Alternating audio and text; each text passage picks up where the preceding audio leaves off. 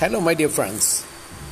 The ongoing threat of uh, corona, COVID 19 virus across the world is really causing troubles to everyone.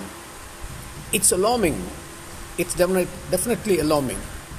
WHO clearly says the world clearly understands, but then where is the lacuna? Why people are res- not responding, not respecting? How far the social distance is working? Will it work in a country like India where poverty is uh, foremost?